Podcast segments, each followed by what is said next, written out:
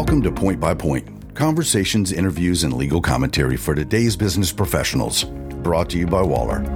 Welcome to Point by Point. This is Waller's Chief Business Development Officer and the host of the podcast, Morgan Ribeiro. On today's episode, I am joined by Kevin Tran, an attorney in Waller's corporate practice group who advises financial institutions on bank regulatory matters. So I've asked you to join me on today's episode to discuss the upcoming presidential election and the impact that could have on our clients in the banking industry. So to kick things off, of course, let's talk about our favorite topic du jour, presidential election, and what this uncertainty, what's to come of all of this. At the most basic level, there's an expectation that if President Trump wins re-election, regulators will continue rolling back post-financial crisis Dodd-Frank reforms. Um, if you recall, the Dodd-Frank Act was pretty much the largest overhaul of financial regulations uh, coming out of the uh, 2008 financial crisis. And meanwhile, a, a Biden victory probably means a reinstituting or a strengthening of certain Dodd-Frank reforms. Uh, again, he was vice president when Dodd-Frank was passed. So it wouldn't come as a surprise if some of the provisions he championed back then he continues to champion. But in all honesty, that's a pretty basic view of the uh, of, of, the regulatory landscape. I think there's a lot of nuance, especially under a Biden presidency, given that he would be coming into an environment where really the option is: do you maintain the status quo? In light of all the economic stresses caused by COVID, or do you start implementing your bank regulatory platform, which for the for the most part likely means increasing regulation. That's a tension that again, if, if Biden wins, he's going to have to navigate. Right. So, looking at this more granularly for a moment, can you speak more to those rollbacks and what those would look like under Trump? And conversely, what would the increased regulation look like under a Biden victory? To talk about President Trump first. Back in 2018, this is 10 years after the financial crisis, about seven or eight years after Dodd Frank gets passed, he signed into law the Economic Growth, Regulatory Relief, and Consumer Protection Act, which began the very large rollback of a lot of Dodd Frank reforms for pretty much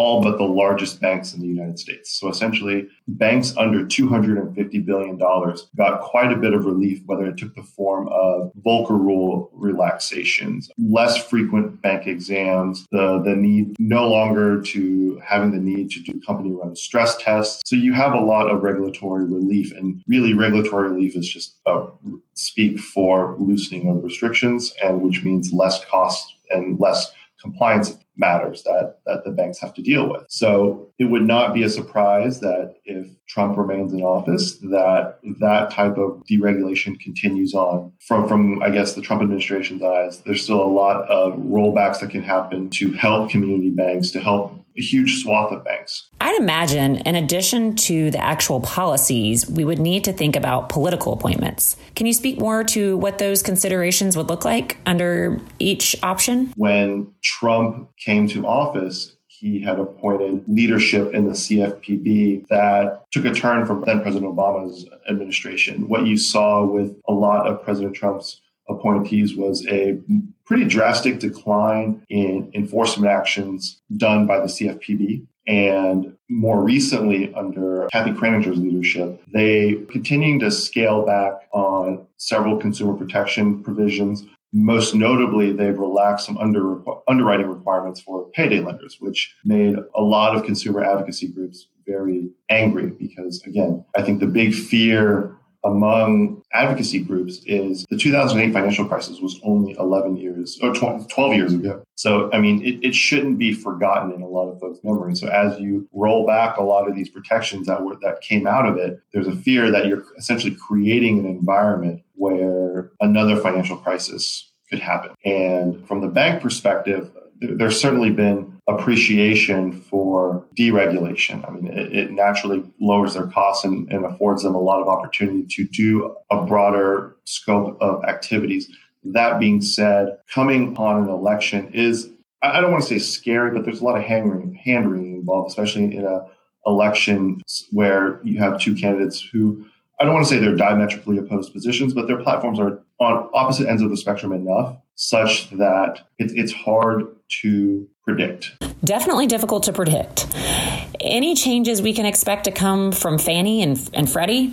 Right now, Mark Calabria, the, uh, the director of the FHFA, essentially the person who controls Fannie and Freddie, Freddie under the, the federal conservatorship, there has been a very large push under his uh, leadership and through the Trump administration that we're going to privatize Fannie and Freddie. We're going to remove them off of conservatorship where they've been for almost, a, I think, probably more than a decade. And that sounds well and good. But for the past 10 years, banks have gotten used to Fannie and Freddie being there for them buying mortgage loans. And so, you know, what we have taken for granted, and as a very recent home buyer, I didn't really think of getting a mortgage loan, any type of mortgage loan other than a 30 year fixed. That's in, in our experience, I think that's a pretty typical mortgage loan for any person and any family. One of the reasons why banks feel comfortable extending a 30 year loan to a borrower is they kind of have the backstop of Fannie and Freddie with government uh, funding to buy these loans. To the extent that Fannie and Freddie becomes private, you don't have that safety net.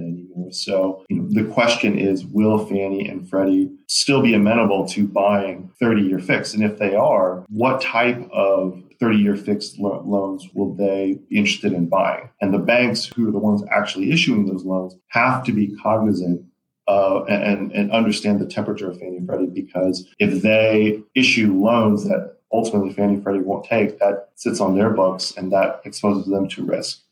So there's a there's a cascading effect that could happen if Fannie and Freddie goes private. Kevin, what about the Supreme Court decision that's floating around out there as to whether or not you know you can essentially terminate a current director without cause and appoint their own appointee. I know there's been some some conversation around that.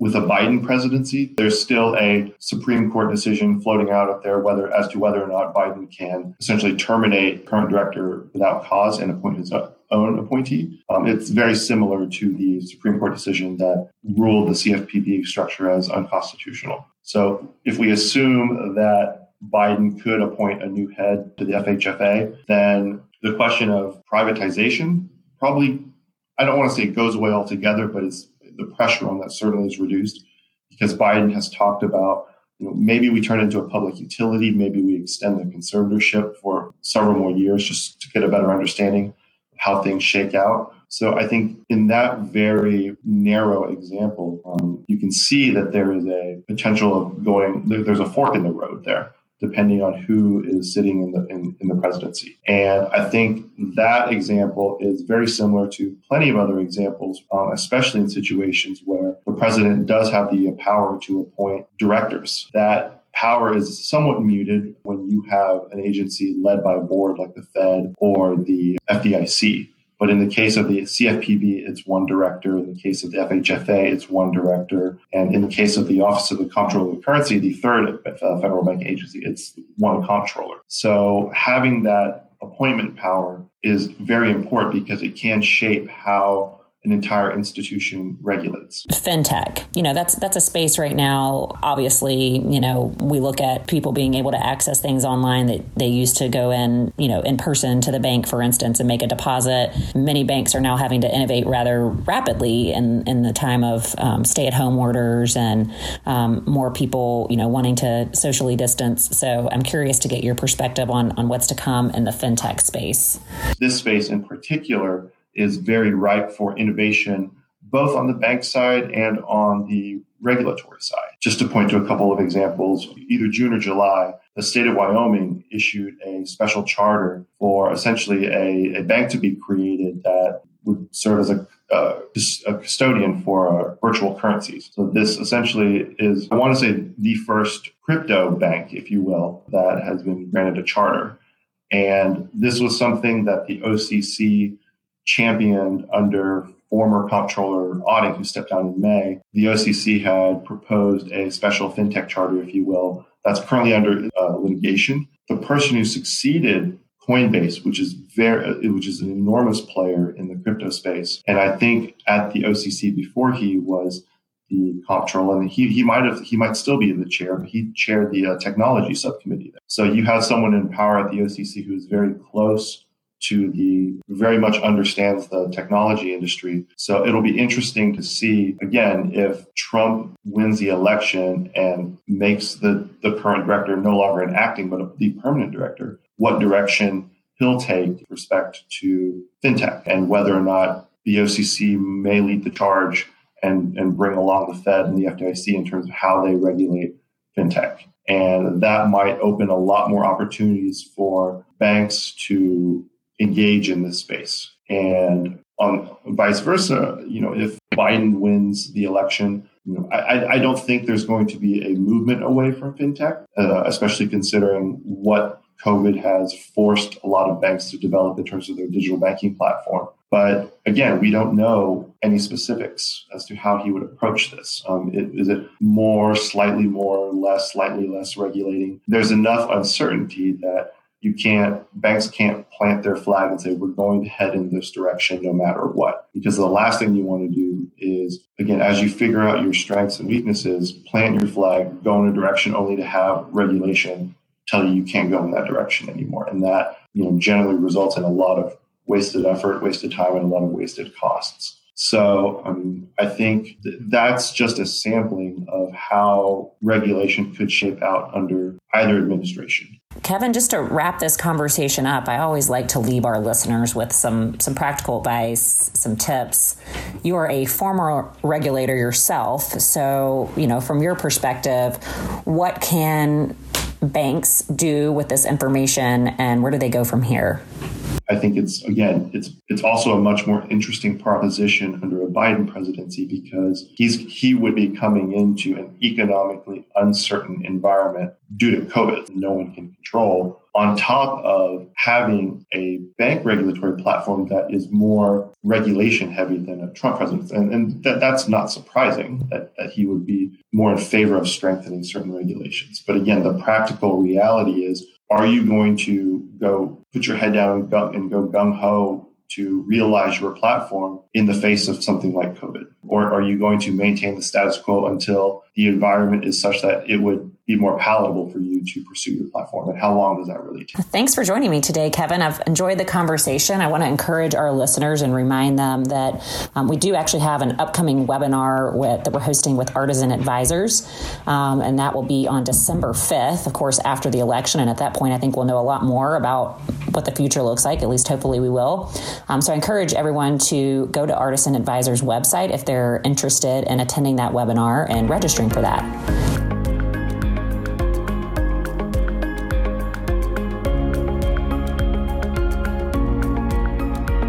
Thank you for listening to this episode of Point by Point, brought to you by Waller.